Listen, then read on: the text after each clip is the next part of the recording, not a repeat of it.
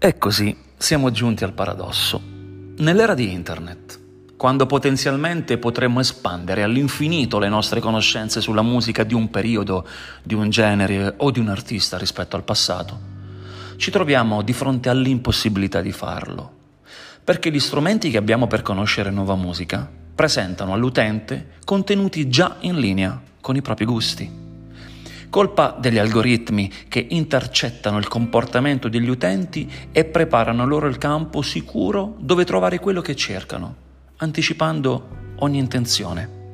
Il rischio è, ovviamente, quello di non riuscire a uscire dalla propria bolla e continuare a vagare all'interno di un terreno che elude dalle novità e inganna l'utente.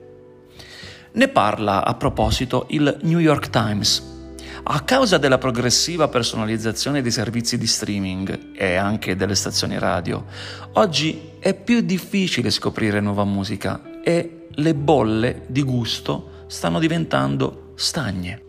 In uno scenario del genere, la questione è questa. Quanta energia siamo disposti ad impiegare per andare oltre la nostra bolla?